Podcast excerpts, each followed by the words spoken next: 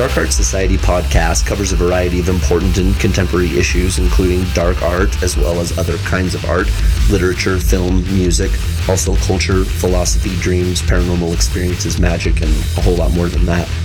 I'm Mike Carell, director of Chet's Art. I like to paint monsters, and you are listening to the Dark Art Society podcast, hosted by renowned artist Chet Zar. Okay, we are recording. What's up, Mike? Hey, Chet. How are you? I'm pretty good. Um, Happy birthday! It's, you know, no, yeah, no one knows what day this is. We're recording this, but um, it is my birthday today, and so that's Happy that's birthday cool. to you. Happy birthday Yeah. to you. Oh, Happy birthday, dear Mike. So- Happy birthday to you. Yeah, so that's that's what's going on today, which means that I'm quote trying not to work, and so this is like one of the little pieces of work I have to do, but. Uh, I'm happy to do it because I'm fully in uh, support of this whole Dark Arts Society podcast thing. So Well, this is also, you know, this interviewing our next guest is not what I would call work, more like well, Play. no, but but I mean, all of all of my work really ends up being play. That's the reality. But at the same true. Time, the. I, if I don't, you know, we talked about structure a moment here ago that they didn't hear. But if I don't have structure, then it's just this explosion of mikeness, which is not healthy or successful in living with other people. So, you know, there has to be that structure. Like when I close the door and go in the office, that's work time. Even though my work is play, it's still it's work time. And then when I come out, that's break time. You know yeah, yeah. yeah. important important pegs along the the process of being successful and not losing my mind. All right. The disciplined stoner. There, there, and that's And there's our there's our guest. Yeah, I've been watching his facial expression, barely can handle it. The amazing Skinner. Skinner. Like, this is like like when you're smoking pot with somebody and they're like, okay, and this is what I do when I when I smoke pot, and then I after this, and then I organize my things and I get focused and I go through my DVDs and I put the right DVD disc in the right case and I make sure that all of them are in alphabetical. And if you You're can like, we gotta commodify that, motherfucker. if you can make money off of that, then you'd be like all over. You'd be like being John Malkovich. You know, you'd be like John Cusack, like with your fingers through the DVDs. You'd be earning. But unfortunately, no one pays for organizing DVDs these days. On the other hand, You They do pay a for art. You could pay a methamphetamine addict. You just be like, "Oh, this is a promising young tweaker." There you go, kid. I look at. Will you organize my DVDs? All right. Like, sure, man. All right. Let, let me corral you two together. get a drink of moonshine here before Okay. we move on. Okay, this is uh, okay. I, I I didn't get a chance to do my little intro, which I didn't have Oh, I'm figured out, but Sure, uh, we're stomping on Chet's game here. Come on, Chet. I'm just. I am just trying to keep it together. So uh, Skinner is is a great artist, and I think he's uh, uh, a really great to have on the Dark Art Society podcast um, because not only does he paint monsters, but um, he paints. Uh, re- oops, I forgot my pop filter. Damn it. Okay, that's better. Sorry. Uh, uh, he paints a really colorful, bizarre, psychedelic monsters, and his work is full of humor and it's really fun. And uh, I, uh, I- I'm a big fan of his work. And um, w- uh, when we when we talked at Designer Con uh, last week or whenever that was, I, one of the things you said to me was uh, you liked hooking up with other. What you- I forgot how you put it, where it's like they're people that paint monsters, but they're they're they're fun and and there's a lot of Yeah. humor involved and it, and and it, it's not all about you know doom and gloom the whole kind of dark art thing and I thought that's you know that's a really good point to bring up that you know dark art what we're calling dark art doesn't always have to be serious you know and Oh no. Well, you you like for you. I mean, that's I. I mean, I can't stress this concept enough that you you can't judge a person by the art that they make at Right. all. You Yeah, yeah. Even though people do it, and and I think that there's this like weird mystery thing for people, you know, where they're like, "Oh man, what's." What are you dreaming about, Chet? like I see a young Chet drawing a little monster thing. It's like, oh Jesus! Like this kid's fucked up. Oh, yeah. know? I got but that all really, my like life. you're just a, a sweet person who's Mhm. just kind of flowing through life, kind of enjoying things. You know, I think that like that's the thing is once once you become accustomed to the darkness and you're drawn to it, or you're drawn to the sort of uh, collective conscious mythology of of beasts and monster and the other world and otherworldliness, like it, I, I really feel like that mirrors us grasping uh, it's the way we wrestle with reality. You know what I Mm, mean? yeah. It's like understanding, understanding that uh, you know, it's like if you have this sort of, if you're touched with a sensitive intuition or a sensitive intellect, you know, you you start to see the way that that things are in this world very quickly at a young age, and and you're just met with the injustice. You're met with like right. The horror. this, this is wrong. The horror. It's really, it really is horror. yeah And uh, and you, I think you just kind of get into it, and it's it's like it's also like fun. It's funny. I mean, I. It's like gallows humor. You develop this sort of visual definitely. gallows humor to deal Mhm. with life at a young age, you know, and then you Mhm. just develop it over time, and you, it, you know, and it's it's sort of a language that you could speak with other people. Like I see somebody's paintings that are very dark and I can immediately tell like kind of where the person sort of might be Right. emotionally. And I'm like, okay, this person is is fully enveloping the joke of the universe. And or, or mm-hmm. this person is still taking themselves really seriously. Right. you know I mean? Like you can see it. I'm Yeah. like, oh, this motherfucker wears ruffled ass shirts and stuff.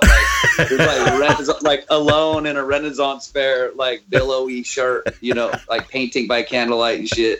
My new masterpiece. Uh, that yeah, like that that uh the uh um uh, I was wa- watching that the video you posted a Curtis Mayfield album the other day. If you, you guys if you haven't seen uh, Skinner's Instagram, it's like one of my favorite profiles on Instagram because he puts these videos that are Art so of Skinner. Art of Skinner. yeah, they're so fucking funny. They just and the, the videos just crack me up, man. And it, and that's the thing you were saying. You're playing Curtis Mayfield, and uh, I don't even want, I, I don't even kn- Yeah, know how I to mean, describe I- I it, but it was like so it's- fucking it's, funny. uh, it's sort of uh, my. I mean, I really feel like uh, I, I've uh, gone deep into the sort of like just making humorous things because it's like a survival mechanism. You know what I Uh-huh. mean? To like deal with this the reality or whatever. yeah, but like uh, I really feel like it's in like I just everything is a joke. Everything is a fun thing to make fun of. Myself, the world, right. the way that Totally. the social media has groomed us to uh, sort of contrive and curate our Right. the way that we're perceived digitally. Yeah, And so Mhm. when I do that, you know, like, oh, hey kids, listen to Curtis Mayfield. You don't have to listen to like stoned out cult doom shit all the time, and like, and and you know what I mean? Like, there's a spectrum of existing, and you don't have to limit the spectrum of your existence because you're trying to turn yourself into a digital product right. for validation. right. Yeah, yeah. but Word, anyways, these are I'm, I, but I sound like an old person when I'm saying this shit. No, you don't, man. You sound like you sound like an intellectual person that's actually processing and filtering information on a, a, a level that's above the dominant paradigm, which makes you atypical. Yeah, well, I, I here's the problem though. If I if I start spouting stuff like from that perspective, like, hey, y'all motherfuckers should listen to me, man. This is the real info wars. I'm the real Alex Jones, motherfucker. You know what I mean? Like, like if I started taking myself seriously, eh, people wouldn't. People don't respond. But like, I'm just trying to sort of, I guess, pick apart things that I think are funny or or that I think is funny about our culture or just myself or or if I'm just in the moment like oh this is a funny thing I think it's funny move on maybe it's not but I just throw it out there yeah. but I think that I think that like it's like I, I see things I just see things and I just think to myself like how uh like so much about art and behavior and beliefs and everything are just so constantly corralled it's like it's like we're constantly being corralled like check this out believe this believe that Right. do this this is your role this is what you should be this is what you should be I, i'm like in a full chaos mode where i'm like i just think every single thing that comes from like a western hegemonic perspective should be challenged and like dissected to a molecular level. And like i just think that o- only when people feel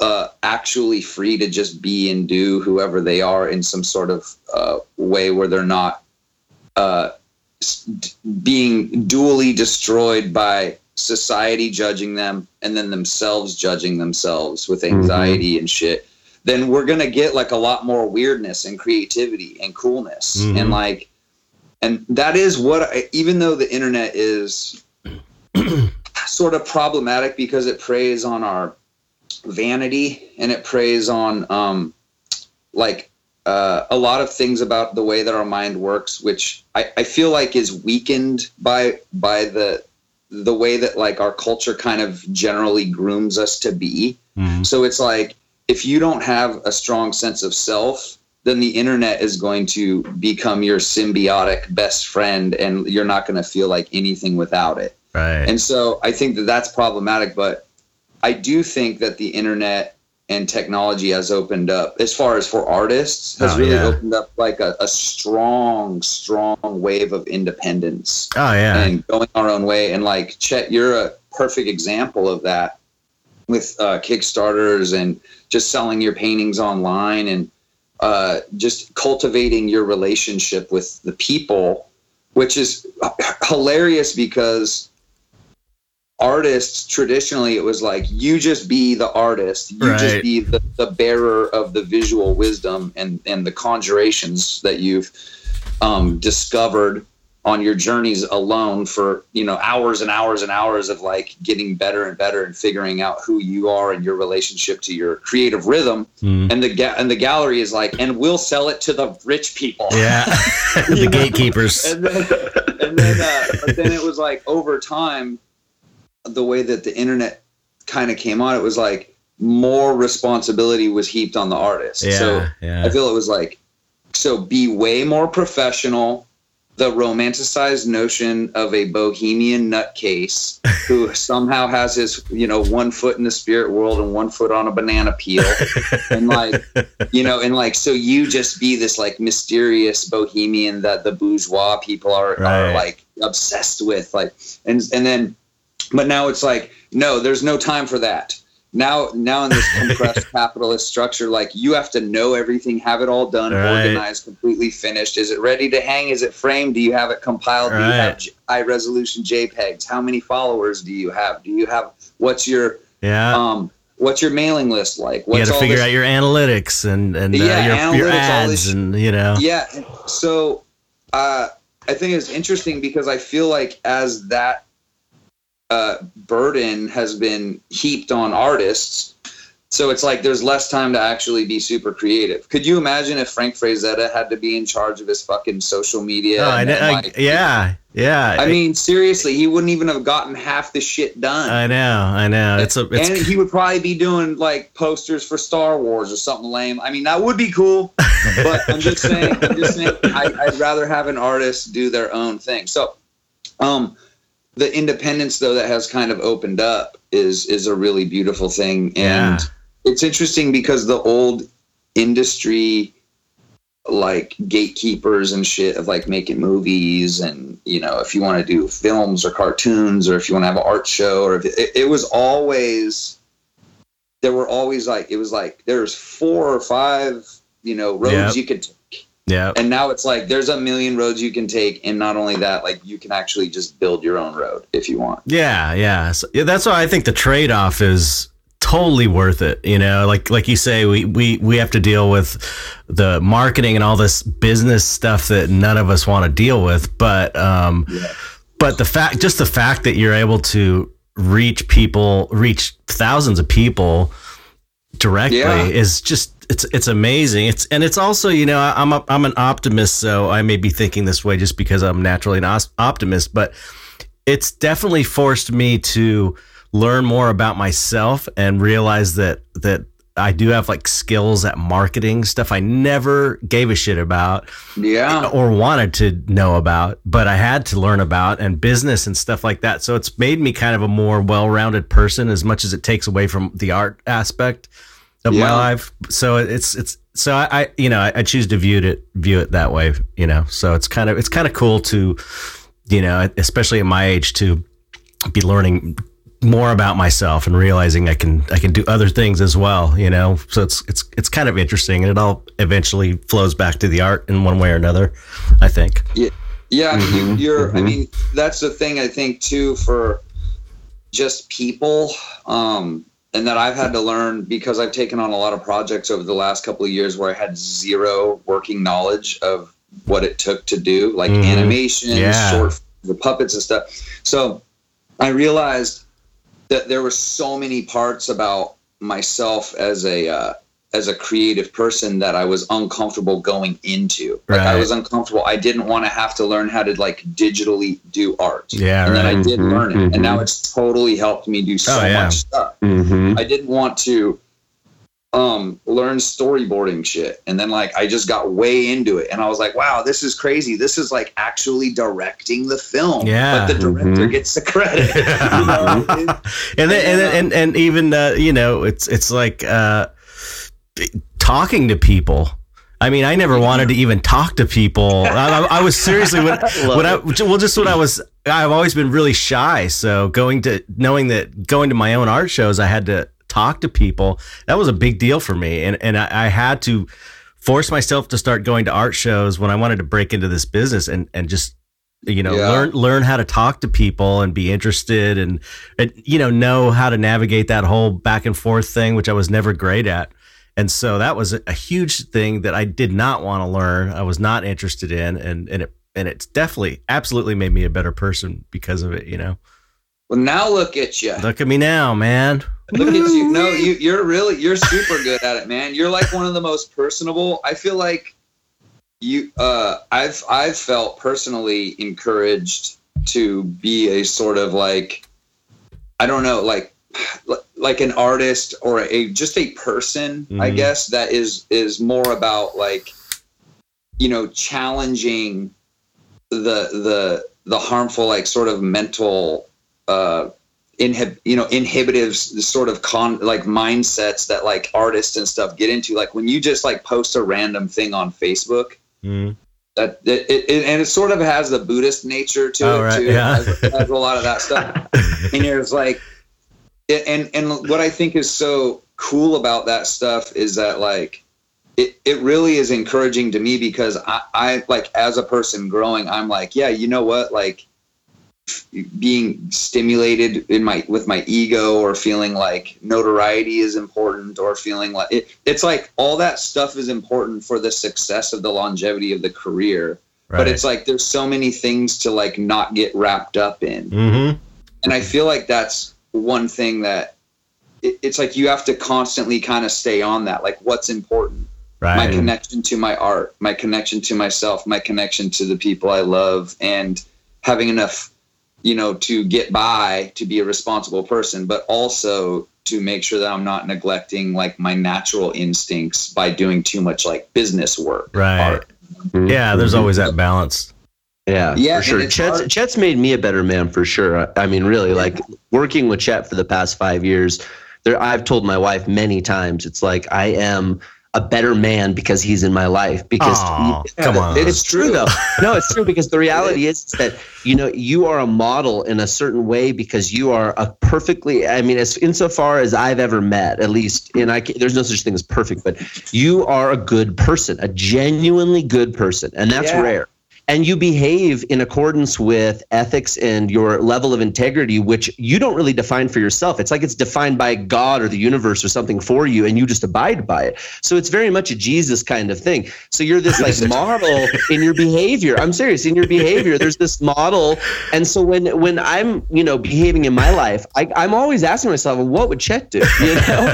yeah wow. Well thank you. That's that's very kind of I, you guys. No, it's true because uh, to have like positive examples, you know, I mean, that's the thing is like to go outside of yourself, and maybe we don't have like a strong grasp on what our ultimate moral center or our ultimate, um, you know, uh, place that we're gonna be once we've in you know done a lot of the emotional spiritual work of getting to a place of feeling calm and feeling like you have no control and having attachments to things and getting emotionally invested is only creating suffering for yourself and your family. Like you're just it's like so one, once like maybe we don't feel you know like we're good like we're the you know the buddha under the tree yet you know what i mean? Like we're not like fully enlightened but we're like oh well maybe what what i wonder what chet would think about this. and so it's sort of, you know, or whoever your Right. guru Who- is. whomever, yeah, totally. Whatever, whomever your Manny or mentor is, yeah. That's all uh, about the mentors. I mean, that's the thing I think I people forget along that. the way That's is nice that of you guys. we have all these teachers, and they may not even be willing teachers. They may be unwilling teachers, but it's just that you and them align at certain times in your life. And and the reality is, is those mentors have more to do with who you become than your willingness or unwillingness to be present for them to teach you, because you're already in the situation with them. So it's what you make of it.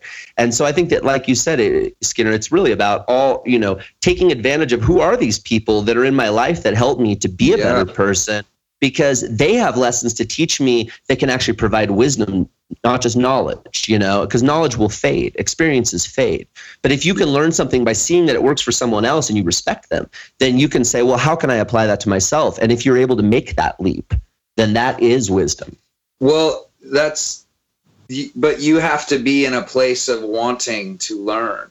Sure You- you absolutely have to see, like, it's weird. It's weird because there's like, there's this thing. It's like almost like a switch that happens when you just like all of a sudden you're like, oh, I need Oh, to be conscious of things. Uh-huh. oh, maybe everything isn't about the individual self who can just get something cheap at Walmart all the time or whatever. It's like maybe it's like, oh, we're all kind of co- like every decision we make is inextricably linked to the rest of the universe. This is interesting. Right. You know, so it's like, but there has to be that like that change because that aha Right. So if you you can't really you can't really like force it on people. You can only kind of like be kind and sort of provide you could just example. model i mean that's what yeah provide example be a model right? Yeah, I don't do that well because I just start screaming and yelling and shit. I get mad, you know.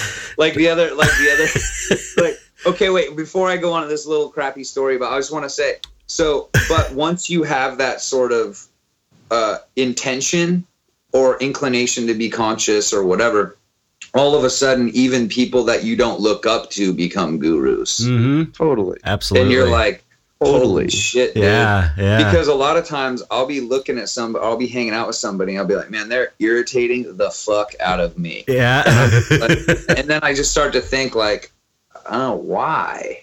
And then I go, oh, because they're fully a reflection of some shit I don't like about myself. exactly. I know it's painful, Totally. hard to see, And, and hard like, to hard to damn it." accept. And then I'll, and then I'm like, I start to feel compassion because I'm like, so they must struggle with like the hidden pain of having this, the source of this behavior Right. is a hidden thing.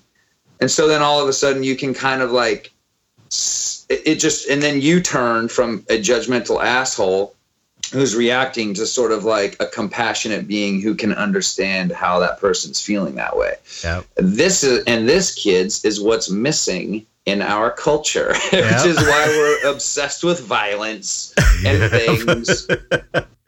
But um yeah, I don't know. I I guess I guess like it's maintaining that position though too is sort of a difficult thing. That like oh yeah Like, it's a I'll- slippery I'm- slope I'm going into my reptile brain, you know. Yeah, like uh, yeah, I read yeah. this I read this really good book uh uh by um Jack Kornfield called After the Ecstasy the Laundry.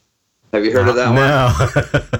You should read it, but it's really, really good because it's it's like it's title. it's actually incredibly good. He so he's a, a Buddhist teacher up at Spirit Rock. He knows Ram Dass and all that stuff. Mhm. And uh, but the book essentially is about staying out of your mind and keeping your heart open Right.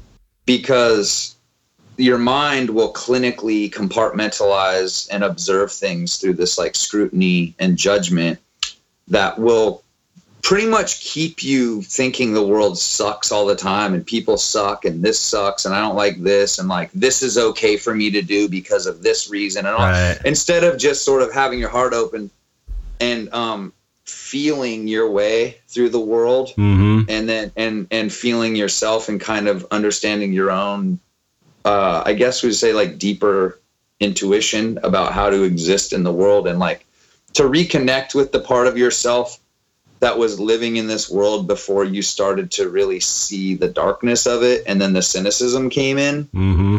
so it's like reconnecting with the like the true part of yourself that doesn't see things uh, you know without love being a present the present way the filter or whatever. Right, right. Mhm, So- mhm. i don't That sounds like a good book. it does. yeah well you know i'm a hippie guy now you know Yeah.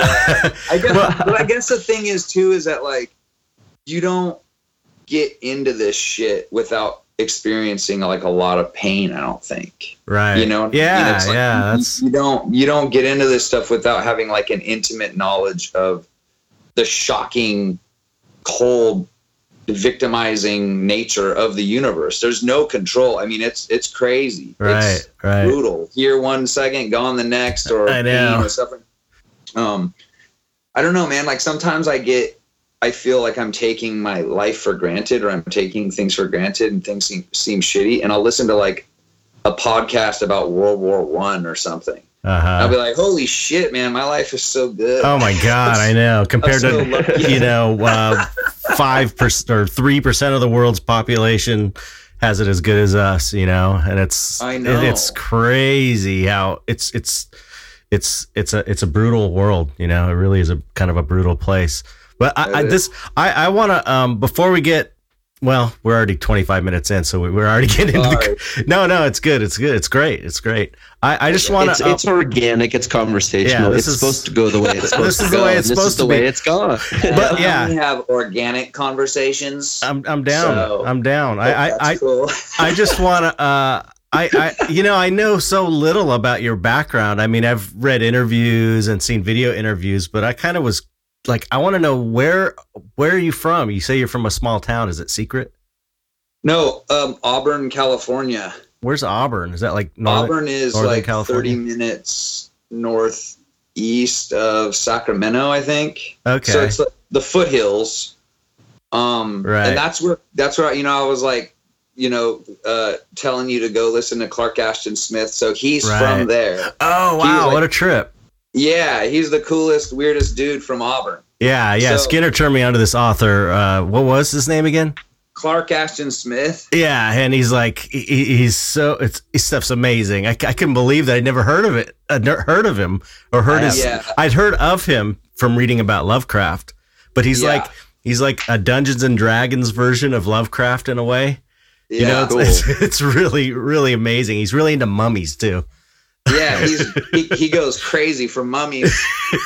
no, no, so um, but the mummies are like some insane thing in a vault on Yeah. Jupiter or something. It's never like a mummy in Yeah, a right, pyramid, right. You know?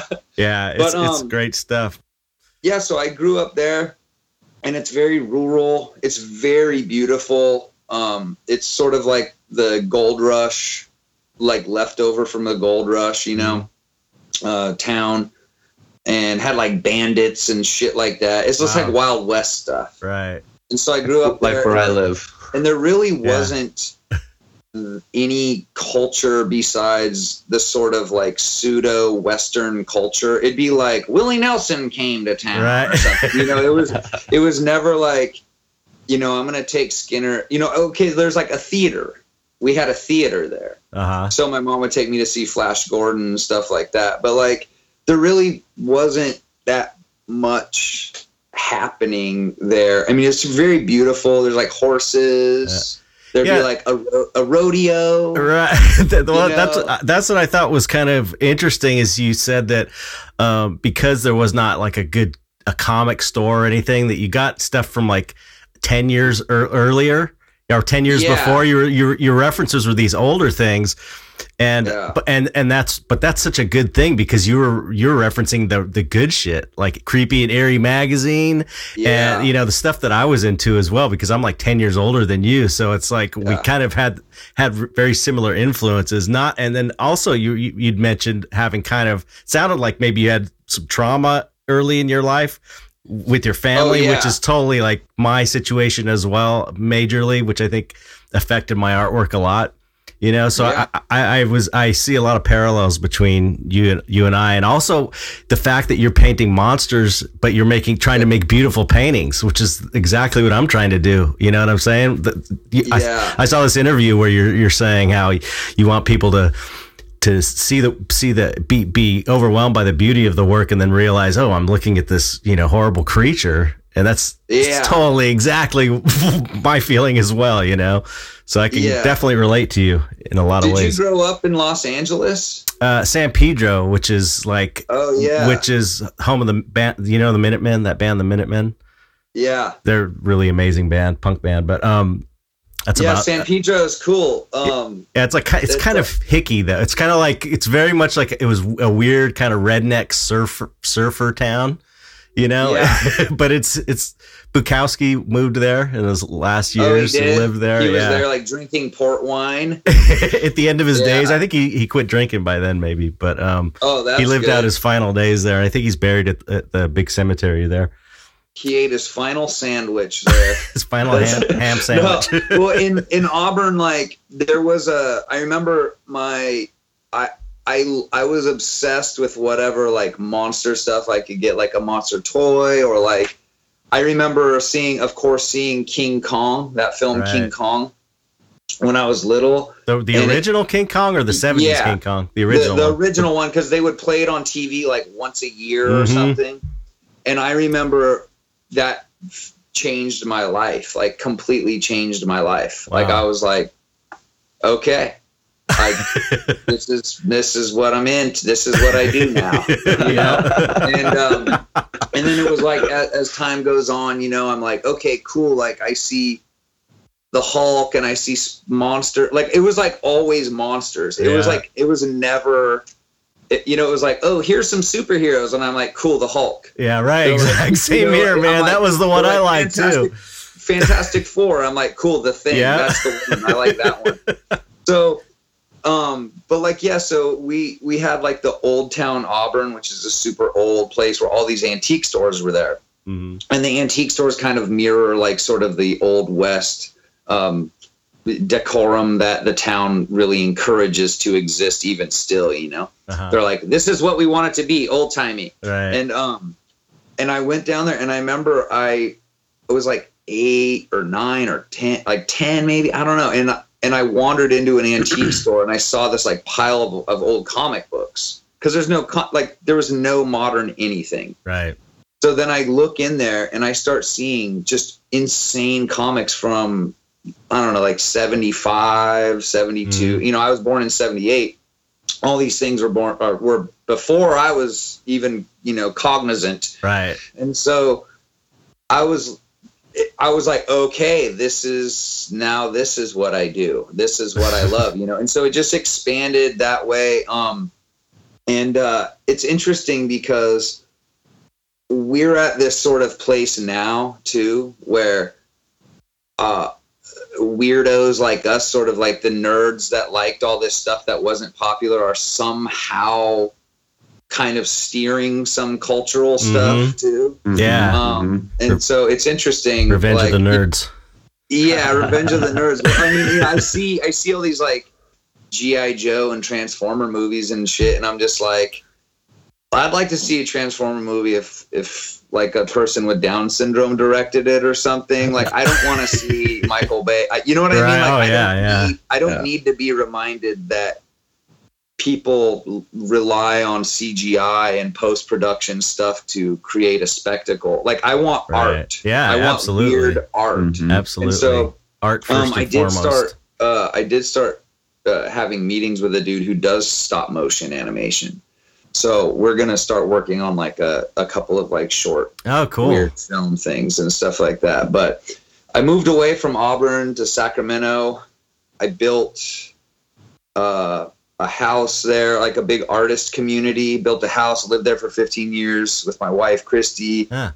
We then she grew up there, and then we moved down here to Oakland like six years ago or so Mm. but um but i i would say like as far as trauma with people it's interesting because the there's that sort of that saying, "The wound is the gift." You know, my Mhm. wife always reminds me of that. It's like Rumi. the thing, the thing that always kind of has wounds you, or is sort of like a part of you that maybe you struggle with, can ultimately actually be like this incredibly beautiful, um, you know, opening for Right. you as a being. This expansive thing in your nature. Yeah, if you're willing to look at it, Yeah. you know, and deal with it, then it becomes Yeah. a gift, you know?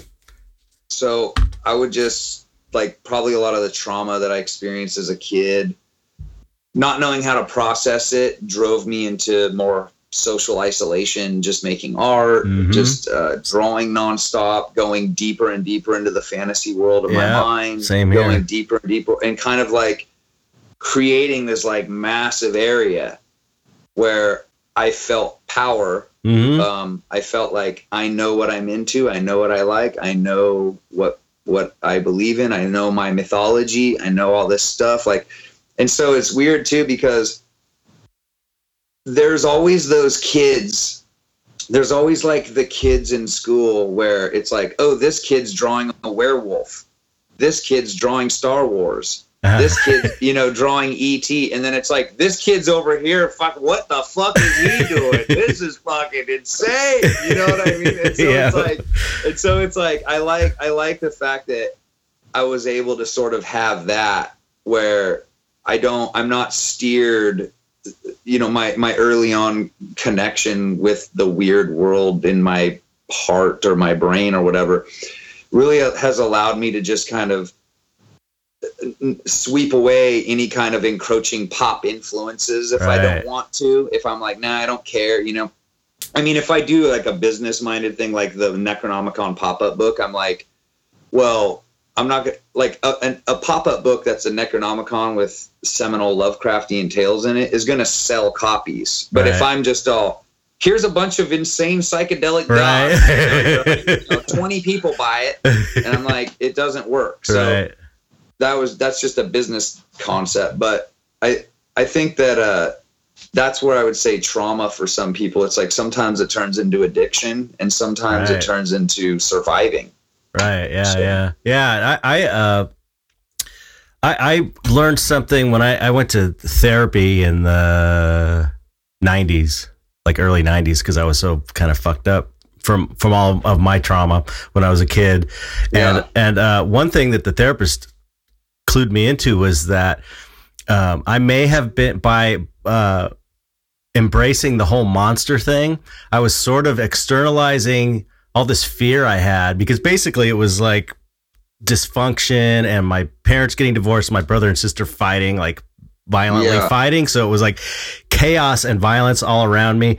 And I didn't know what was going on. I was the youngest kid. And so I would withdraw into myself and, uh, and draw like you were, you were saying. But, um, by kind of embracing the whole horror thing and the monster thing, I was taking, I was externalizing my fear and gaining a sense of mastery over it. So it was like kind of like a symbolic way of taking the things that scared me and saying, I, I'm in control of the things that scare me. I can draw these things. I, I can, I can make them however I want and they're not scary anymore because they're my creations. You know what I mean? Like taking that and, Yeah. and, and turning it into, Mhm. into monster.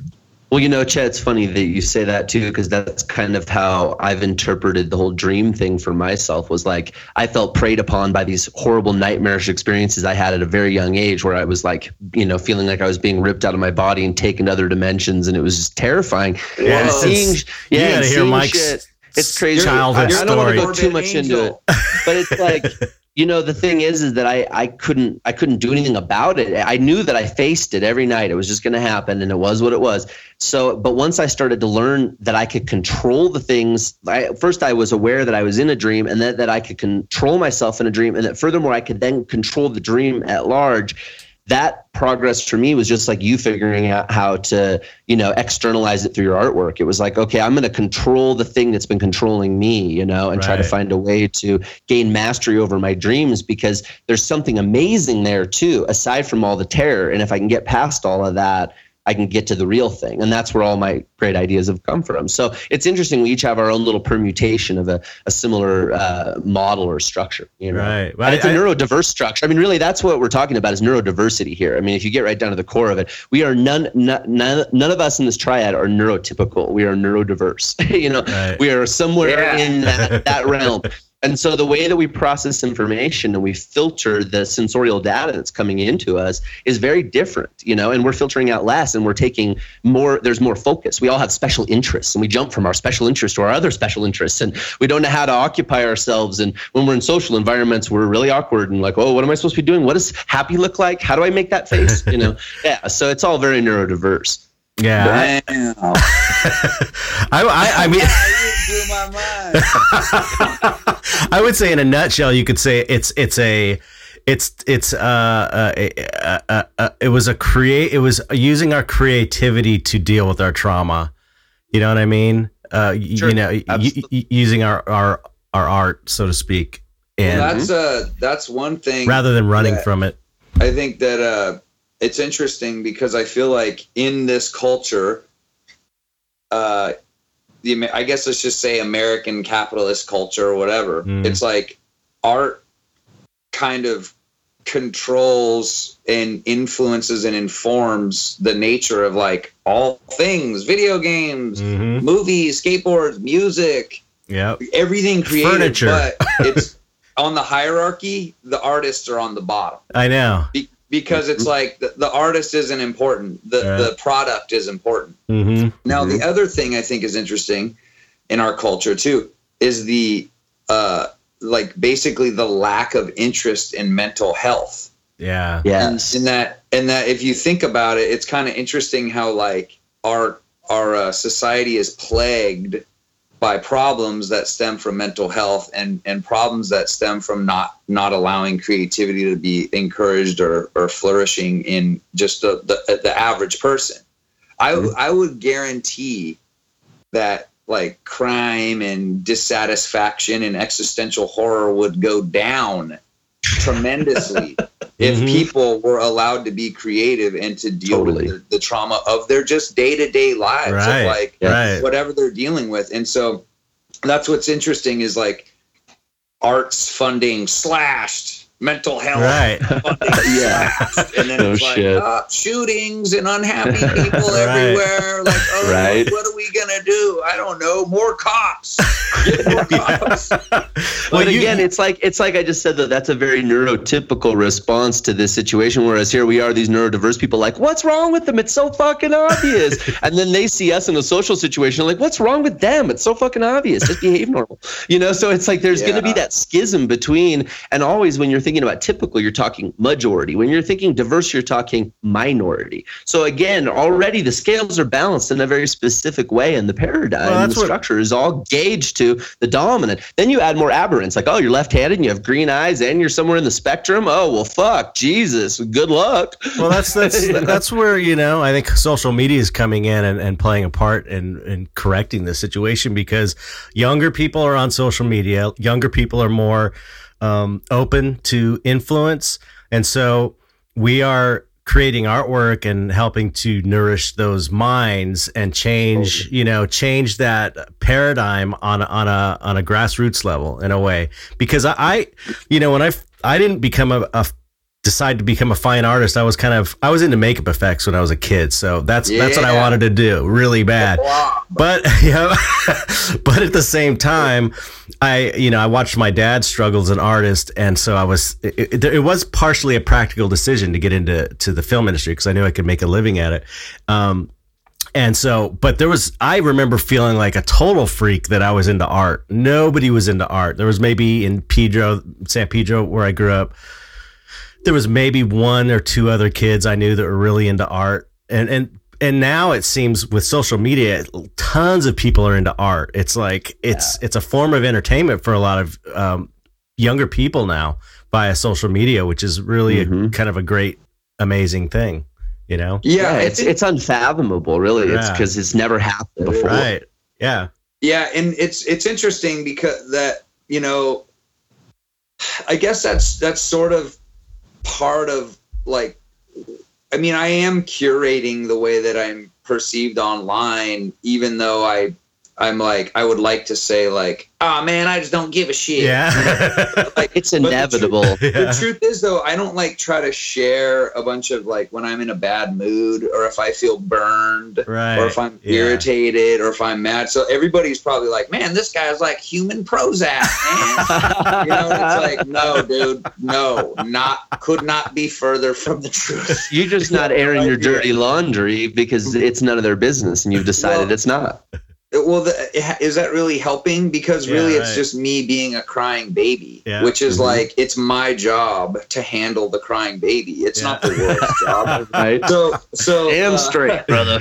yeah so but it's interesting because we you know like i remember i was working with people with developmental disabilities Yeah, I was for going to bring 10 that up. That's really interesting. which which is interesting because once you hang out with people with de- developmental disabilities it kind of gives you this insight into the world that's way way streamlined in its beauty. Mhm. and it's very like in your face every day fun life love beauty like happening. And then just pain too. Just Right. struggle. Somebody you know so and so spilled their soda. Their life is ruined in that moment. But guess what? I got a soda for you.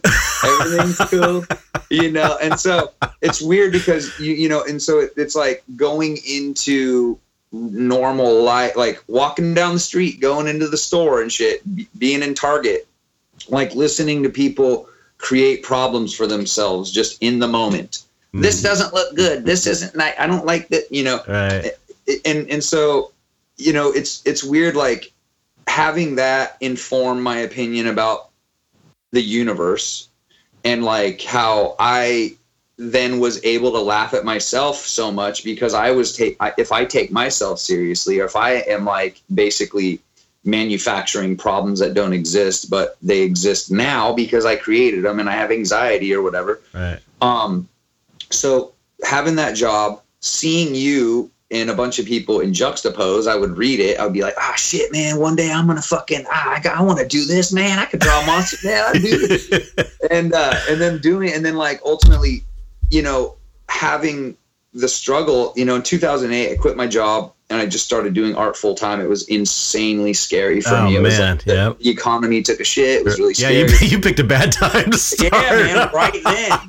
I, but, but- if you can make it through that, you can make it through anything, man. yeah so i did that and i was like okay here goes and uh, what was interesting was i remember just painting for like 15 16 hours a day i was listening to the queen albums. I was listening to music. Like just painting i was like well i hope my next art show goes good. You know what i mean? And it's like that's literally your life. That's Yeah. your fucking life. It's Yeah. like you you don't talk to anybody. You go to a heavy metal show sometimes whatever but you just paint all day. Nobody knows what you're doing. Yeah, yeah. nobody knows who you are. And you're just painting and you're just fucking hoping that some weird person sees your art I likes know. it and then somebody wants to put you in a magazine maybe if you're lucky It's such a crazy So- way to make a living. it's it's it's nuts. So what's weird is transitioning from that into and and knowing that existence and knowing those feelings and that and that reality and then morphing into like social media world now where we're at this like full blown I mean the way that information is exchanging and changing and exponentially increasing and stuff like it, it's fucking bizarre to watch and Oh, I yeah. think and I think as an artist, as an independent, uh, like you know, self-employed kind of a person, you have this like unique look at how things have changed in this specific way, Right. and you could take that way, that t- take that knowledge of realizing like how bizarre it is, and watching the shift of responsibility f- from galleries and magazines and stuff to artists, hmm whereas like the power structure almost no longer exists. Right. it's like it's not even there. And and and so it's so funny when you like i get messaged by young artists and they're like i want to do what you do. I want to do and i'm just like holy shit kid like i couldn't even begin to tell you like it wouldn't make sense to you Mhm. if i told you my journey and like the way that i try to ascertain reality that like the meaning of reality like i don't Right. know what the fuck is even going on i'm just kind of like writing. like if somebody asks me if I want to do something, I go, "Do I have time? And is it worth my time?" And do I? And I go, "Okay, sure." Right. But like as far as like gaining the notoriety to be able to like live a life of creativity, I mean that's that's been diversified a million fold. You could do you could just like there's famous like crazy famous wealthy people that just post YouTube videos of their anime drawings or whatever. There's Like, crazy YouTube stars that show how to make slime or mix Yeah. paint. You know what I mean? just- There's such crazy. It, it can- Yeah. It's totally. It's yeah. It's totally. uh Anything's possible at this point, and and, and and I do think every artist, um, this is especially in, in art, this is probably true for just a lot of entrepreneurs in general, but it's especially in art the the road to success i think is totally different for everybody it really is It like is. you know because Mhm. that's the important thing to say. yeah I, I mean and i'm not sure why that is but everyone i talk to it's like we i, I can see that there's similarities between my own experience and, and everyone else's but it's always different it's always mostly different because it's just it's a weird you have to just kind of like follow this thing you're following this art spirit thing and, and you're trusting Yeah. that it's going to lead that's that's the ultimate thing i think we're all doing is trusting this thing that we can't see it's kind of like this belief in ourselves and in our artwork and we're just Yeah. seeing where it leads us and we're hoping it leads us to a good place you know Mhm. It really is sort of like a weirdly spiritual path is in it's a way. It's totally spiritual Totally. it's like intuitively trusting and having faith in something that basically by all uh, accounts and measures is is shit on constantly by people who have uh, capitalist mindsets right Mhm. i mean really like you know you have to like stay in this thing where everybody tells you that you shouldn't do it and it's too risky and it's a waste of time and Yeah. you're insane until you make your first thousand dollars right and then all of a sudden people are like, ah, maybe only a part-time job then. You know, and you're like, no, I can do it. And they're like, well, I don't know. You know, and then over time you're like doing it and everybody's like, oh, do you still draw those little cartoons that you did? You still you should be an artist yeah, I've drawn cartoons and I still do it.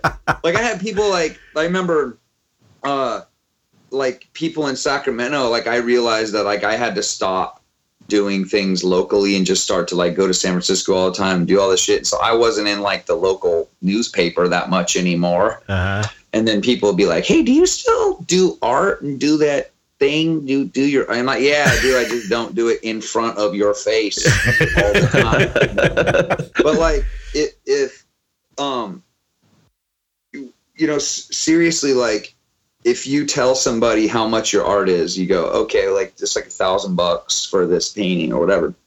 To me and you we're like that's that's not that much money. Yeah. Or like a, a, the insane effort and time and discipline. oh yeah it's it. yeah. But then somebody be like thousand bucks well i i can't i i don't i you know like i that's that's expensive. And i go wait are are you or are you not the person who told me that they could not even draw a stick figure? Right. Because that's what people say. Right like yeah. that's, that's That's- what every single person says. I cannot even draw a stick figure. And i go well then you should have a greater understanding and appreciation for what i yeah, do yeah, exactly. I had a, fr- a friend of mine used to say, uh, my friend Mitch Devane, I always talk about this amazing sculptor. People would say, uh, I can't even draw a stick figure. He, he'd always say, why would you want to draw a stick figure? That's hilarious. yeah. Well, drawing stick figures sucks unless they're just tiny ninjas. You're just drawing a tiny ninja. So I have these stick figure drawings from when I was a kid. It was first grade, and it's this stick figure, and he's chopping the head off this other stick figure with a hatchet. And then there's this other one. It was a series of them in these little journals, these little like you staple the paper together like newspaper print kind of paper, like Already love it. yeah, and I and, and the other one was this one that was there were three of them. There was shooting this one guy in the head. And he's a totally a stick figure, but the head's all detailed. Like I put a, obviously put a lot of time and energy in this head, and there's Damn. a hole and this blood coming out, and the other guy's got this gun. You could tell I really worked this tool, this gun, you know. And then the last one's my favorite one, and then I'll shut up. But it's like it's No, so, it's good. Keep it's- going. It's so gross, but like it's a concrete vault, and there's this guy, and he's like uh, and his, he's kind of like looks scared and his mouth's open and he's just a stick figure, but his face again, there's like this expression and it's this red blood crayon that like is coming up to here and there's this drip coming from the ceiling and there's a hole in the ceiling and above in the ceiling is this dead body with a knife in it, a dead stick figure, and the blood is like slowly filling this vault up and going to drown the other stick figure In blood. I'm the first grade. I just found this the other day. It's actually right here. I can even show it to you. people But yeah, talk fuck shit that. about narrative art. That. so that was my little triptych series in my in the first grade, my stick figure odyssey. That's amazing. Well, when do you have? Where are those pieces at? Are those They're right- house? Oh, that shit's like right here, dude. I mean, you, Oh, you have them right. Scary stories, just L in the dark. You have them right there. all that Why stuff. don't you just? 'Cause I've been- like, The reason this stuff's sitting here is because I I have a well, I have a I have a yeah, podcast make a zine. like a sister podcast to this called Emails from Infinity, and it's actually a book. It's about all this stuff, and so I have to have this. yeah, he had the material 'cause I grew up craziest. You wouldn't believe that his life when he was a kid. It's insane. Like out of bodies, oh, out of body experiences every night where he's tor- tormented by all these creatures. You would trip yeah, out, dude. man. What the fuck, man? I'll send let's you a link. shift the You'll- let's you'll shift have the to- podcast to that. Wait, was it like that movie, The Cell? Was it like that? You remember It that was like that actually, and I loved that film because it was so. It was like a visual representation of similar kinds of scenarios that I went through. But the thing like that, like the stick figures, that was stuff I was seeing in my dream, but I was not exposed to that because my parents didn't let me watch stuff like that. So I wasn't seeing like people getting hatcheted and shot and you know drowned in blood in my life. So I was getting this from somewhere else. That's the big mystery. That's why it's so Holy weird, you know Yeah, it's because creepy. my parents were like, "Well, what do you know? What do we do about this?" But they were cool, and they were like, "Oh, let's just let him do his thing. Let him do his thing. It's all good, you know." So they let me do my thing, which was cool. And teachers were all tripped out. What's wrong with this kid? my parents were like, "Look, he doesn't watch anything about that. He's it's, he has these nightmares. I don't know what else to say." So yeah, so I was lucky, you know. And so the story, mm-hmm. emails from Infinity, is like a autobiographical book with a, an edge to it. I won't go into, but uh, it's I made it into a podcast, or I'm making it. So I'm on like I don't know what 13, and it's almost done. So it's all on SoundCloud, same platform we're using for this. Yeah, I'll text. Yeah. I'll We'll text a you a listen. link to it. Yeah, I'll text you a link. You'll dig it. It's insane. It's it's really inspiring. Just the the visual imagery is inspiring for me as doing this kind of dark work. You know, Yeah, it's I want to see that. Is that Slender Man is telling you? uh, Slender now Man here's- guy. here's- He's like, I've got this kid. no, You- um, It's so Yeah, weird you you know- would bring that up because I, I I've been like all helping the family of the Slender Chance uh, or Slender Chance that's the name of the website the Slender Slender Man stabbing girl Matt Geyser and Morgan Geyser and Angie Geyser and the, that whole thing so it's funny you should bring that up because I'm Yeah, actually the- intimately involved in that whole yeah, the, the the one of the girls that did the stabbing was uh, undiagnosed schizophrenic, and they wanted to Mhm. They wanted to put you know put her in prison for life. Fifty-five years Yeah, she was like eleven She years was 12. She well, she just turned twelve when she Just did turned- it. So she was completely hallucinating the whole thing. She was she thought Slender Man was going to kill her if she didn't kill this kid, and and so Mike set up a Damn. yeah. It's really it's really a, the whole thing is a tragic situation. But Mike set up because we know the the parents because the the parents of uh her, her are were fans of my artwork, so I kind of knew them from before. They're- Whoa. they're- Matt Geyser supported the I Like to Paint Monsters Kickstarter in 2012 and we so Mike set up like then. a like a, a website for them just because the, the at first the media was just shitting all over her and everyone was contacting him telling him she should rot in hell in prison for the rest of her life but the- Oh, nobody knew she was a schizophrenic until that happened and then Yeah. it turned then Yeah. it turned out she was like talking to she was having conversations with Voldemort and you know I mean she really you know I'm sure you understand more than Yeah. the average person because you dealt with people with schizophrenia and stuff through, with your your job Yeah. right dude, you don't even have to have schizophrenia to to to go into like a really heavy, bizarre place of mental uh disease. You No, know what I'm don't. saying? It's like I fucking dude, I've had like chronic crushing depression, crazy like problems my whole life. I mean, I I don't like and I've I've been in in mindsets where I was not myself. Like I wouldn't and like it just takes a certain kind of concoction of chemicals in somebody's know, brain to, to make it to and untreated right for a long time Yeah. to, to become something. I I, mean. Yeah. it's it, it, and it's so weird. We like just jump to conclusions too mm-hmm about everything, and like we live in this country where like the media is constantly trying to inform, you know, like trying to like steer the narrative of who's good and who's bad. I mean, it's really it's really just like an a, an infomercial of blaming people. And so Mm-hmm. like you don't even you don't even stop for a second Right. To, to gather yeah. information. they just start reporting on shit like this person did this, this, and this, and then it's like you you form you correlate like a completely biased opinion on, by made biased by the lack of information, Right. and then Mhm. you get more information. Oh, turns out this. Oh, turns out this. Oh, and then all of a sudden, like in 24 hours, you go from hating somebody to like thinking they're that like you feel bad for them. Right. Right. Mhm. So Mhm. it's like it's really not.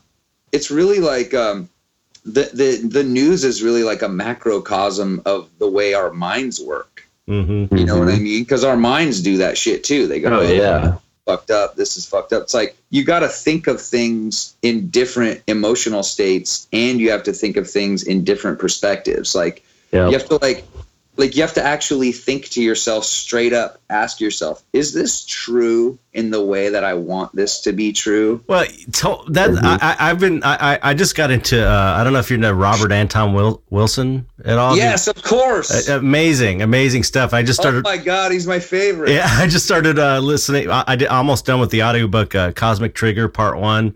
Oh yeah the best It's so amazing. So, and I, I just bought the book for Mike actually because it was so good. It's like you got to Yeah, read he's it. been he's been gushing gushing over it. they but- have non okay there's tons just so you know and everybody knows on youtube I know. nonstop like talks from robert anton wilson I know. and he goes into crazy amazing interesting so shit incredible. And one of the things he said is that he was talking about how we filter out, how people filter out information that that uh, goes against their core beliefs. So it's like on either side of the fence, you know, politically or Mhm. whatever. It's like you, you there's there's filters set up in your brain that are just keeping out the stuff that's challenging your your belief system. So it's kind of like Mhm. Right. What is that called? That's a uh, cognizant um by uh, cognizant uh, Dis- confirmation bias. yeah, It's confirmation Uh, bias. it's like got it. your, your mind. Your mind is. uh See, it's it's weird too because you can you can melt that shit down and change it all. right. Because Mhm. I've I've I've felt that way like a lot my whole life. Like I've seen things one way. Well, what happens is once once you basically decide to take off the um the imposed thinking cap Mhm. that you know is basically blocking information from from really being received to you and like what i mean by the uh, conditioning thinking cap is like basically that when you're forming as a kid and you're growing up Mhm. there's information raining down on you. And so your mind is creating you know the, its outlook its perception its narrative all this shit.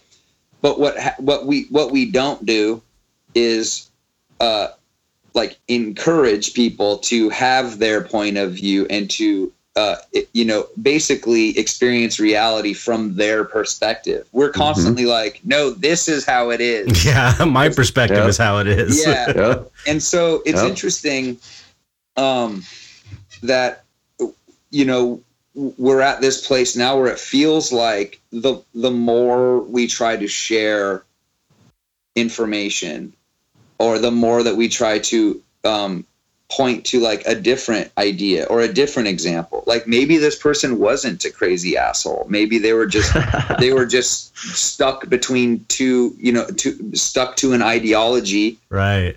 that they felt like they had to do. Right. And so Mhm. it's like if you kind of take away the weird blaming and the weird I mean it's hard because I feel like the world is is is going to hell and I I use humor to survive it emotionally. Mhm. Mhm. But but Mhm. like you know the thing that Ram Dass says is like the only thing I can do and the only thing you can do is like the only thing I can do is work on myself and do and, Yeah. and challenge challenge the tyranny inside of myself as well as the tyranny of the world and all you can do is is work on yourself too Yeah. so it's Mhm. like if we if we actually just spend a little bit more time uh, reflecting on the nuanced aspects of reality instead of basically building a case Right. You know, we're always building a case. right. That's what Robert Anton Wilson talks about, man. Conspiring. It's like everybody in this day and age now of the uh, you know overt conspiracy theory, like insanity. That's basically just deluged our culture. right. Um, he talks. He talks about like you know people are afraid of talking about conspiracy theories or makes you insane. But what you don't realize is that conspiring is in the nature of humanity oh, Right. it's like like there's there's like you know you're there's the boss and there's like two workers conspiring to get out early Right. you know what i mean there's like there's people conspiring all the time there's somebody out there right now conspiring like if i can get skinner to reply to my email maybe he'll help like he'll tell me how to draw a cool skull and then i'll be the skull king Well, that- whatever i don't know that the the the you know I, I think it, it it starts in the mind too because the mind is really the ego is conspiring to control the the being you know it's like Yeah. a, Sure. there- there's a Sure. conspiracy in the mind of everybody which is the fight between the spirit and the or the soul and the ego i think and it's and that's the ultimate conspiracy right there you know it is Well, and that, but also I think that there's, you know, when you get back down to talking, you know, 120,000 years ago, Homo sapiens, and what we what we needed the ego for was survival, because of course it was imperative that we were able to conspire, for instance, amongst ourselves to Right, be able yeah. to perform group duties to create infrastructure to harvest crops to plant things to kill animals to go out and you know forage. All of those things were necessary. You know you needed someone to watch while you were sleeping so the puma wouldn't fucking kill you. But the reality is is that now in this this modernity that we have evolved into and techno- technology being this influx that it's forcing upon us you know the ego is so misplaced that we think our survival is based on things like drama in our lives. And so these these you know mountains have become these or these molehills have become these mountains in our lives. And so we are now misplacing this really basic natural tendency which is the ego to keep us alive in ways where it actually has no application whatsoever because really it's what keeps doing the us alive is shelter. Yeah yeah. Stunting our growth. Yeah. Right? Shelter, food, and sleep. I mean, you know, those are the first three things, and we all have that. So, you know, the, all the rest of the ego stuff is kind of questionable at that point. well, I think about uh, you know, like Jungian archetypes and stuff. Like Mhm. I really, I really started getting into it. I've been I've been going heavily going to a lot of therapy and reading a lot of Buddhist stuff and a lot of like um cons- like basically unraveling and and you know kind of easing up and not being so anxious and depressed but i've been going to like therapy this like buddhist therapist guy oh that's cool yeah, and it's awesome. And getting into all this stuff and uh, this Jungian shit too in uh, in tandem Mhm. with it, the Buddhist stuff. So what I realized too is that like my ego, which has been incredibly powerful uh, throughout my life, um, because of surviving, Mhm. emotionally surviving, like like protecting myself, doing all this. And so what was weird was like I had this session where I broke down aspects of myself into these archetypes. And what arose was that my ego was sort of this used car salesman.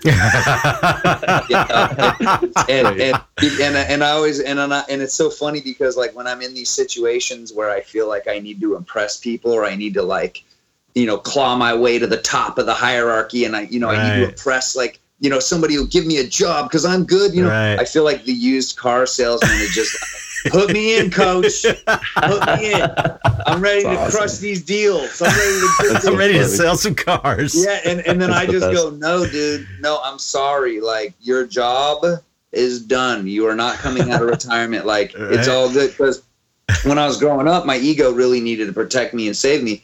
But then what happens is you get to this this place in your life where the ego is literally stifling your growth as a person totally. yeah because we change as people and we evolve and it doesn't mean that i can't engage my ego when it's necessary right I mean, you have to have a lot of ego to be as obnoxious as I am day in and day out. Like you just have to have it, you know. But but I'm just saying that like recognizing that like the ego m- mustn't die, but it mustn't be allowed to uh, yeah you know, run Reign amok supreme. fuck your life up. Yeah, and so like I have these other things. I have this like little kid in me that's from when I was little. hmm I have like a lot of female energy that's that I notice is more of the process oriented aspect of my art and stuff that I need to be more in touch with. I love right. it.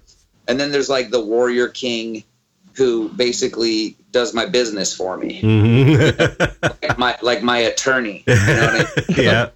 it's interesting to break it all into these pieces Yeah. and but i will say i know it's just one way of looking at things but to have things sort of organized in this fashion can really help Oh actually yeah. Absolutely. Mhm. Totally. Absolutely. Totally. keep Yeah. that Yeah, I love that we're just talking about mental health because it's such, you know, as we started it off, we've touched down in the middle. Here we are at the end again, talking about mental health. And the thing is, it's so important. I mean, that just to bring up the Slender Chance thing one more time is slenderchance.com. You guys should check it out for the Morgan Geyser family. Um, but the reality of that was, was that I, you know, at a certain point, as you've said, and Ram Dass reference there is great. You have to just work on yourself in order Yeah. to be anything because you can lead a horse to water, but you can't make it drink. So you do the best you can do. People are affected, and there are permutations from that. But sometimes you have to mobilize too, and not just sit by and be like, you know, I feel so fucking bad for this family, and that sucks. And then that's the end of the conversation. Sometimes you have to step up and be like, you know. I have the resources right now to actually do something. And even if it does nothing, at least I'm trying to do something, you know? And so, us even having this conversation now and touching back down on the mental health issue is so important because that's really, as we all know, you want to talk about symptoms. This world is all very neurotypically focused on symptoms, but the reality is, is that the problem is the issue and the problem is mental illness. And all these symptoms, you know, that come from it, yeah, those are issues and we should address them. But if we're addressing the problem first, the symptoms don't happen. So this conversation is great. I- I'm very appreciative of your guys' independent perspectives on all of this because art is wrapped up in it and spirit is wrapped up in Well, it. that, that's the thing I was going to say too. Um, when you were talking about the the ther- therapy and the ego, is that um, uh, I I posted. I forget what the quote was, but it was some thought I had in my head. But the ego should serve the spirit and not the other way around. You know, you can't kill the ego. The ego will never die. It, is who you are. It's part of who you are. But as long as if you're using the ego in a in a way that's serving your your inner your real self, then that's proper use of the ego. It rather Mm. than you know most people, I think in the majority of the world is the ego is is um, in control rather than serving the spirit. well You the, know- the you ego I mean? the ego will create enemies of the world right? it will because it will it will basically have you competing Yeah, with everybody for every moment Yeah. for everything Mhm. if if Yeah. it goes rampant it's just like i have to be number one i got it like everybody else has to be number two yeah. yeah, i'm a number one i'm swimming in a sea of number twos out here Fuck it. Yeah. Well, it's like I said, twos. Yeah, it's like I said the other day, you know, the old model, the old model is competition. The new model is cooperation. That's the thing. And that's the paradigm shift that we're facing here. And whether you want to go with it or not, it's going to happen. It's happening. Look Yeah. around. You know, the old model is It has to competition. happen. The new It model is cooperation. That's what this dark art society thing is all about, you know. Yeah, it's like uh, whack a mole. You whack one mole down, and two or three more pop back up. As they were connecting. No, I, I think about like uh, with the like with the Donald Trump kind of election, where it's really interesting, where it's created. It's it's like I was I was really agonizing over it because I was like, oh god, idiocracy, full on, full Uh, wave, total- idiocracy, whatever. Like, and then but then I was thinking, you know, whenever I, it's like a macrocosm of like an internal struggle. It's like whenever I am in upheaval as a person in my life, like there's something I'm struggling, I'm whatever. It's like if you really look into it and you really face into it, you realize that it's something to overcome to to grow actually Mhm. Yeah. and like you Mhm. become and you expand the territory of who you are as a evolved being you know Sure. and so i Trump think is that, God too, as Martin Ball would say. yeah. yeah but like it's weird it's weird to to think about this sort of donald trump basically being like an amalgamation of the worst aspects of our personalities like he's really Yeah, like he's an archetype for like all the trash yeah. Yeah. from from western civilization Absolutely, you know in one being Yeah, And I mean, he can't. You, it's he, and he's uh, amazing at that. I mean, he's it's like you couldn't You know, make yeah, it up. Chet, It's, you pointed out. Chet, Chet pointed out that he is like he's the best super villain we could have ever asked for. And here's the reality, guys. What is Batman all about? Let's be honest. The whole point of Gotham is it's if there's actually a you know an allegory in there. It's not just this cartoon about this bullshit. Until a supervillain occurs, there is no superhero. It's how it works, right? You Yes. need you need a supervillain for superheroes to step the fuck up. So, for instance, I don't consume mass media news. I'm not into it, right? But I went on this trip back to see my folks, and they do. So they're watching it, and I I think it was Bloomberg was the guy's name, but he's you know like one of the biggest billionaires in the world. And what does he do? He goes to the Paris Climate Treaty and represents the United States of America with his independent funds. So here he is with a huge team of individuals that are all specialists in climate shit, and he's like, you know, I know our president's an asshole, but we're here representing the real United States of American people. You know, and how Wow. fucking huge is that? So now I'm not I don't know enough about the guy to call him a superhero, but what I'm saying is you got super villains, then all of a sudden there's a reason for these people that have all this money and all these resources and all this capital and all this persuasion to be able to actually say, God damn it, fuck it. Finally, I'm motivated to do something with all this money I have, Right. you know, and shit like that. That's a huge step. You never would have seen that before. You needed Trump Or to even- see an independent represent the United States Oh. of America with their money. even and even on a even on a small level it's it's you know it's it's brought up uh it's give it's given people given people a reason to access their own um, political interest and the Yes. political will Yeah. and to kind of evaluate the the meaning of a cooperative society and you know what i mean it's like you don't Yeah. when you're just comfortable and everything's cool it's like you don't challenge yourself in that way Well, I but feel when you're like that's faced what's with interesting is Barack Obama really, I guess, kind of induced the liberal aspect of our society into this like lulled haze, like, oh, Right, yeah. just- oh yeah we're now yeah we finally cool, yeah we gotta everything's cool, it's all good, and then all of a sudden Donald Trump, everybody's like, what the fuck? yeah. What happened? Yeah. but like yeah i think Well- it's, it's it's really like even people that maybe don't have the same you know backgrounds or cultural interests or whatever all of a sudden they're like it's like oh yeah you don't okay this is bringing us together Right. like this donald trump like oh yeah let's come together against this shit but like it has to be more of a sustained outrage though it has to be like after donald trump is out Right. It, it has to be like now let's fix shit let's make things Yeah, look yeah. That's what that's what I always harp on. Do people are like, you know, why are we so surprised? Do you did you not learn about the electoral college? It's not like this is a new thing, folks. So like that's the kind of stuff where we have to look at these things that have existed since the Well- and say, okay, at that point in time it made sense for us to vote for representatives for districts to then represent the states to then have larger votes than the mass populace because we were disparate, we were spread apart. But now we're in a position where we shouldn't have all of the weight of act the actual vote in the hands of individuals that we're not even connected to as individuals because we don't even abide by that structure because that paradigm is old and lost. Right. yeah Change plus the system. Plus, do you want like a bunch of like rural uh, communities that that don't that don't have your same values that might be like these these more like to them would be like hedonistic values. They're just you know smoking pot with drag queens and blowing pot smoke on abortions out there in California. That's all they do. You know, and it's like, nah, man, actually we just trying to get along and survive shit and try to like uh, have a good time. And like you're you're you somehow for some reason you got lost in Appalachia and we're sorry about that, man. but you gotta co- you gotta co- you gotta come out here and Well- smoke some of this weed, man. It's gonna be all Here, right.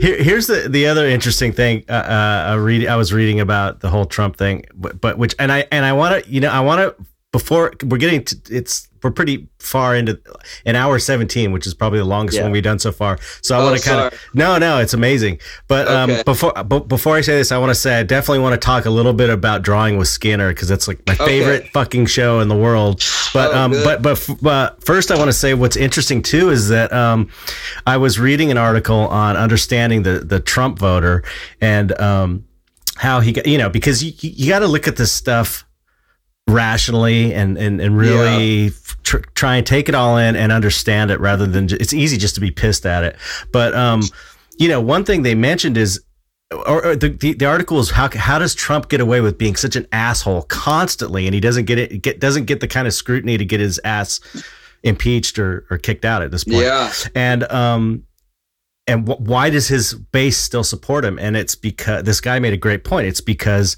these are people that have felt left behind from the from the capitalist system, the overall corrupt system of of America, uh, Yeah. American economics. So these people are like, you know what? We don't have shit anymore. And these are, you know, what his base are, you know, I guess white, uh, poor, poor, a lot of poor white people that have gotten kind of left behind from the with, you know, the new uh, gig economy. Neoliberalism. Yeah, yeah. It's so it's like, uh, uh, they they still stand by him because they're like the whole reason for voting for him and wanting him in is like, you know what? We're left out. We're left behind. So now you fuckers get to know what it's like. Every, all you people in the middle class, you you you get to know what it's like now when you have no control, you have no one representing you, and Yeah. and and so it's kind of like I think that it's it's a kind of an important reaction and a legitimate reaction to a broken system in general. So It's not mm-hmm. taking care of everyone. It's a system that is not taking care of everyone. And so, you know, they, they let him get away with shit because they they didn't elect him to get things done. They elected him to fuck everything up because they're like, Was you know this what? Was was this article in Cracked magazine? no, I don't think so. Because I read that one. That one was good. It was the Yeah, they have some pretty he's like- amazing stuff on Cracked. It's Dude, crazy. it's so good. I mean, because like, and I, dude, growing up in Auburn, like, I realized, like, I grew up around a bunch of like sort of redneck, blue collar type people, right. and there was guns, and there was drugs, and there was like people punching each other, and there was chauvinism, and there was homophobia and racism, and all this mm-hmm. shit. And so That's where I I live grew now. up. I grew up hating. I grew up kind of hating it and kind of just being like, I'm not feeling. I'm not into this shit. I like. I don't equal. I don't. Well, I was a victim of weirdness. I, basically, the people that were doing that shit that were supposed to like indoctrinate me with the, the those ideas, like basically fucked up and like just treated me so weird that I was like, okay, anything that you're into is Yeah. stupid. I hate you. I want you to die so um so it's interesting because i know not everybody is like that and i know that like people are really forging these perspectives based on the information that's encouraged to them Right. like they just so like these people that live in the middle of america they're like super nice or whatever and they're like we don't care about black people as long as they just stay over there and we don't have to deal with them and like Mhm. to them they don't they don't see that as like a limited view or whatever Right. Or racist or fucked up like they're just like they've seen tv movies All the black people in movies are crazy and But they don't actually shit. know any of them. They don't have Yeah, any black know any friends or, you know. Mhm. because that's all it would take I know. because Yep, that's, that's it. literally all it would take. Like you have all these racist people signing up for the military, and then all of a sudden they have to hang out with black people, Mexican people, gay people, all this shit, and they're like, "Oh, I guess they're not that bad," and they did just save my life. you know what I mean? Like, so I, I think that like that's the thing is there's been um like there's just a lot of uh um, separation of people and cultures and things in America, and that is purposeful. That is on purpose. That is to keep white people afraid of black people and black people hating white people and like yeah, and this and like and like you know country people hating city people and city people hating them and like you know it, it's all built and encouraged by a structure that benefits from a divided society right. that's just all it is. It's like if you're a boss and you have workers that work for you, are you going to just let them get together and and hate you? You could rule them with an iron fist and they hate you and they want to like steal food from the pantry and do all this crazy shit or are you going to make it so that you they're divided. You treat one unequally so that that one has loyalty to you and then that one tattles on the others. Right. Yeah. And you know what I'm saying? It's Yeah, like yeah. it's such a fucking classic move Yeah. and Yeah. that's that's what we have is Mhm. like and that's ultimately what i'm hoping donald trump like brings more people together than than we can Right. but every time the government creates a hardship on the lives of the people they immediately find ways of pushing the attention from the government and from what the government is doing and has done forever to people of color Mhm. look at them they want your jobs. We're going to build a wall. They're stealing money. They're stealing Yep. resources. Look, the black people are crazy. They have all the guns. Look at this. Look at that. And it's like it's like the amount of crime in and the the amount of a drain on on us nationally is it even fucking close to the drain of subsidized socialized uh, programs for banks large Oh yeah, corporations not even. but no it's nothing it's, It's nothing. nothing. but that's not common knowledge right. and like Mhm. trying to explain to somebody that like the industrial the military industri- you know the, the uh, military industrial complex eats up and destroy destroys more lives than like could possibly be done it's like there's no funding for school but we but we're we're actually buying tanks that are millions and millions of dollars uh the the senate is demanding that the military need more tanks Right, when they don't need their 'em. constituents Yep. in their city I know. have jobs. It's like, dude, none of it makes sense. But meanwhile, apparently, we all hate each other for these arbitrary reasons. Right. Yeah. You know what I mean? So it's it's fucking it's crazy, dude. We got to crush these motherfuckers. yeah. Well, don't ever, don't ever I'm trying let, unite with some redneck. Come on, redneck. Let's do this. don't shit. ever, don't ever let anybody tell you that you don't live in an exciting time. That's all I have to Yeah, say. that's No. true. That's true. Okay, so I- sorry about my rant. No, guess, that was but this. This has been a great That's what the interview. whole show's about. yeah. If you yeah. okay, I can tell you about drawing with Skinner. if Yeah, you that want. show. If you don't know about Drawing with Skinner, it's so fucking funny. It's so Oh, great. good. it's so amazing. It's Man, it's thank you. it's it's liter. It's my favorite show now ever. You know, it's like it's so great, and and it and it's uh, pro tip. Pro tip. Pro tip. Lo- love sharpen your brush. Yeah. it's just it's great. It's great. It's funny, and uh, and Glad, man. and I have Thank to you. say, I Where know is it at? Where, what's the platform for it? it's on uh Super Deluxe, the the the internet uh teen algorithm study cybernetics center for it's on, I see it on YouTube. I'm just kidding. it's on No, it's- YouTube. Super Deluxe is like um it's like a weird I think like Time Warner gives this company money to cultivate internet content. I don't know. It's so. I think funny. it's I think it's So cool, but at the same time, I wonder like, is this just a way to sort of like collect data about the success and the Eh, algorithm? Every, Like, but everything, everything's. I know everything is, like but like that. it's always you just gotta so give into it's it. like, Wayne's World, Wayne's World, party time. you know, it's like really. I I think that the internet, you know, is really at its best when it's just independent. I mean, Right, people make right. memes. It's an art form. right? Yeah, It's yeah. it's I bizarre, man. I was making some this morning. I'm not even gonna go there. Yeah, Mike No, just no, started but a little like- meme group. but I like- just started a group. I'm gonna have to invite you to it. It's called Irreverent Mimetic Code, and it's all about what you're just starting to dip into. But we that'd be a whole nother episode. We can't even go there because I gotta pee and smoke and get a drink. But tell us about the this okay, your drawing show. with Skinner. Sorry, keep me on task. no, uh, no, so drawing a Skinner is cool. Super deluxe. Um, I think that they were looking for some content. Um, this guy, Alan Cordell, he's the director. He's awesome. He co-created this yeah, the me. production is great. I love the production. It's so good. It's just so good. You just gotta watch it.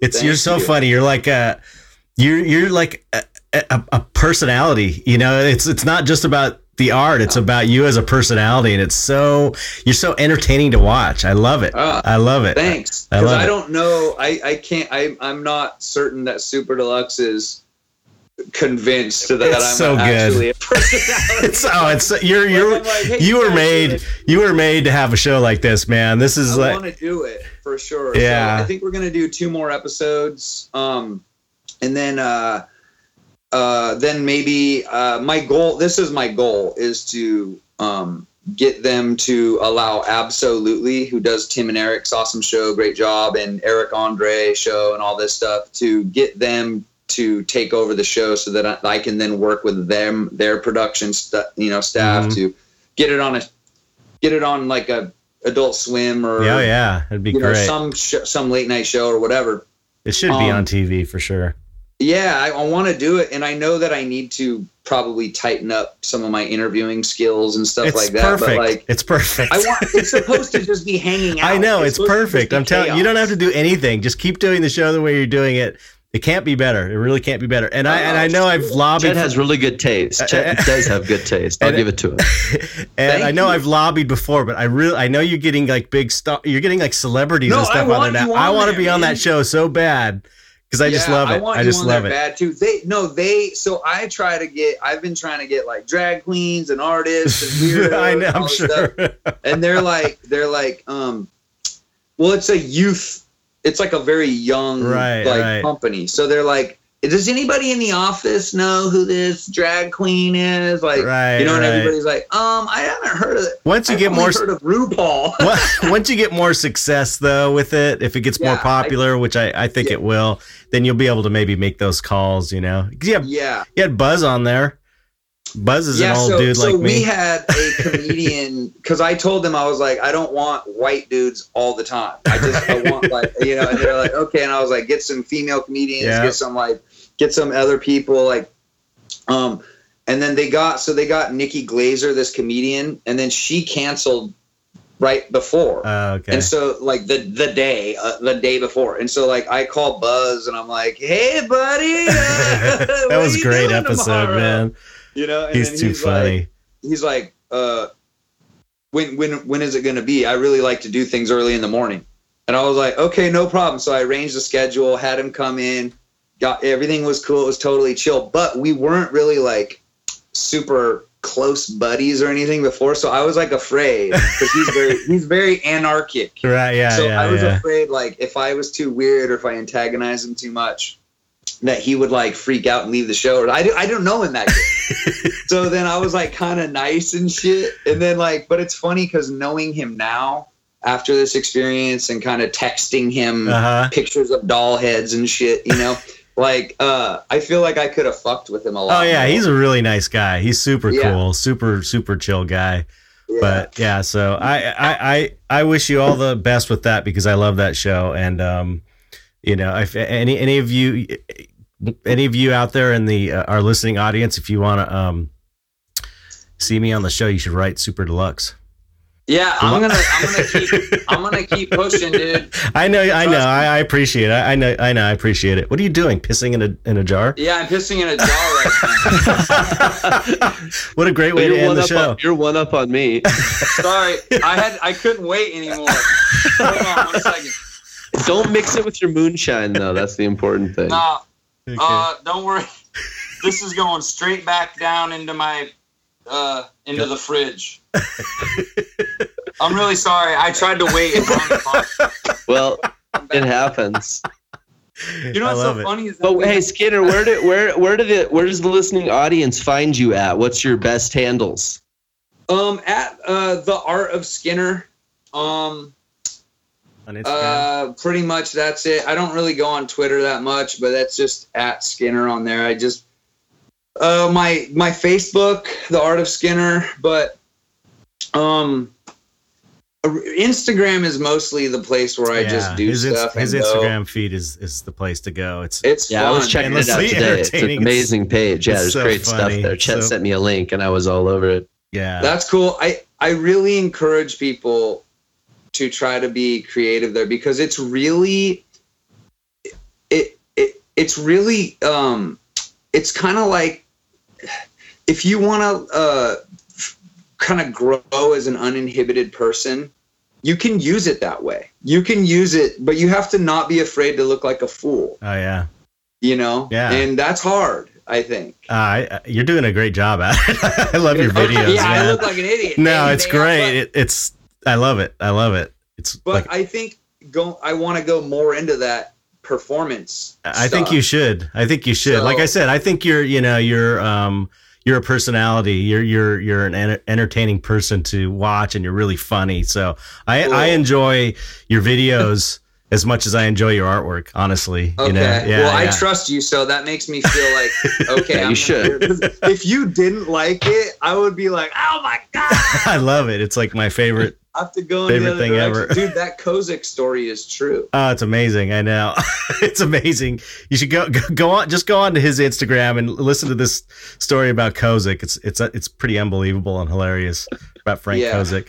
Uh, I, I know Mike's got a piss really bad. I can tell Mike, he's I'm sorry. I, I, I didn't wait for you, man. you could have had a Yeah, jar. that's what she said. Oh, so uh, let's let's wrap this. you almost filled that thing to the top, man.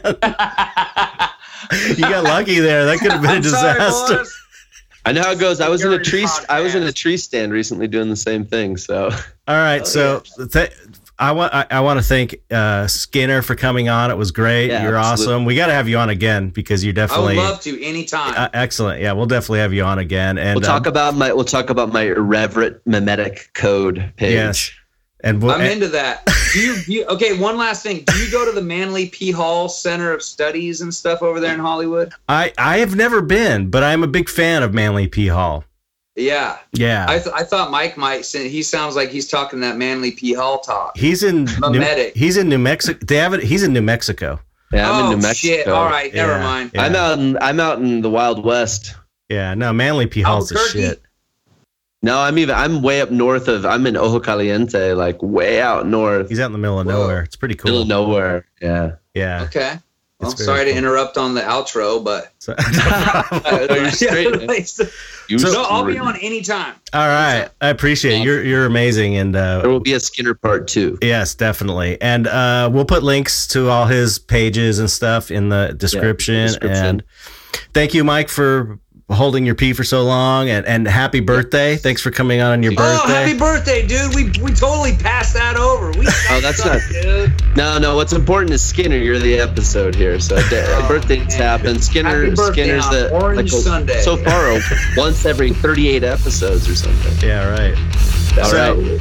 Thank you. uh, And thank you, listeners. Thank you uh, for listening. And um, please leave your feedback and your Ratings. ratings and all that stuff. And please spread the word because people are still still find just finding out about this show. So it's appreciated. And uh, there, um, thank you, Skinner. Absolutely. Thank you, Mike.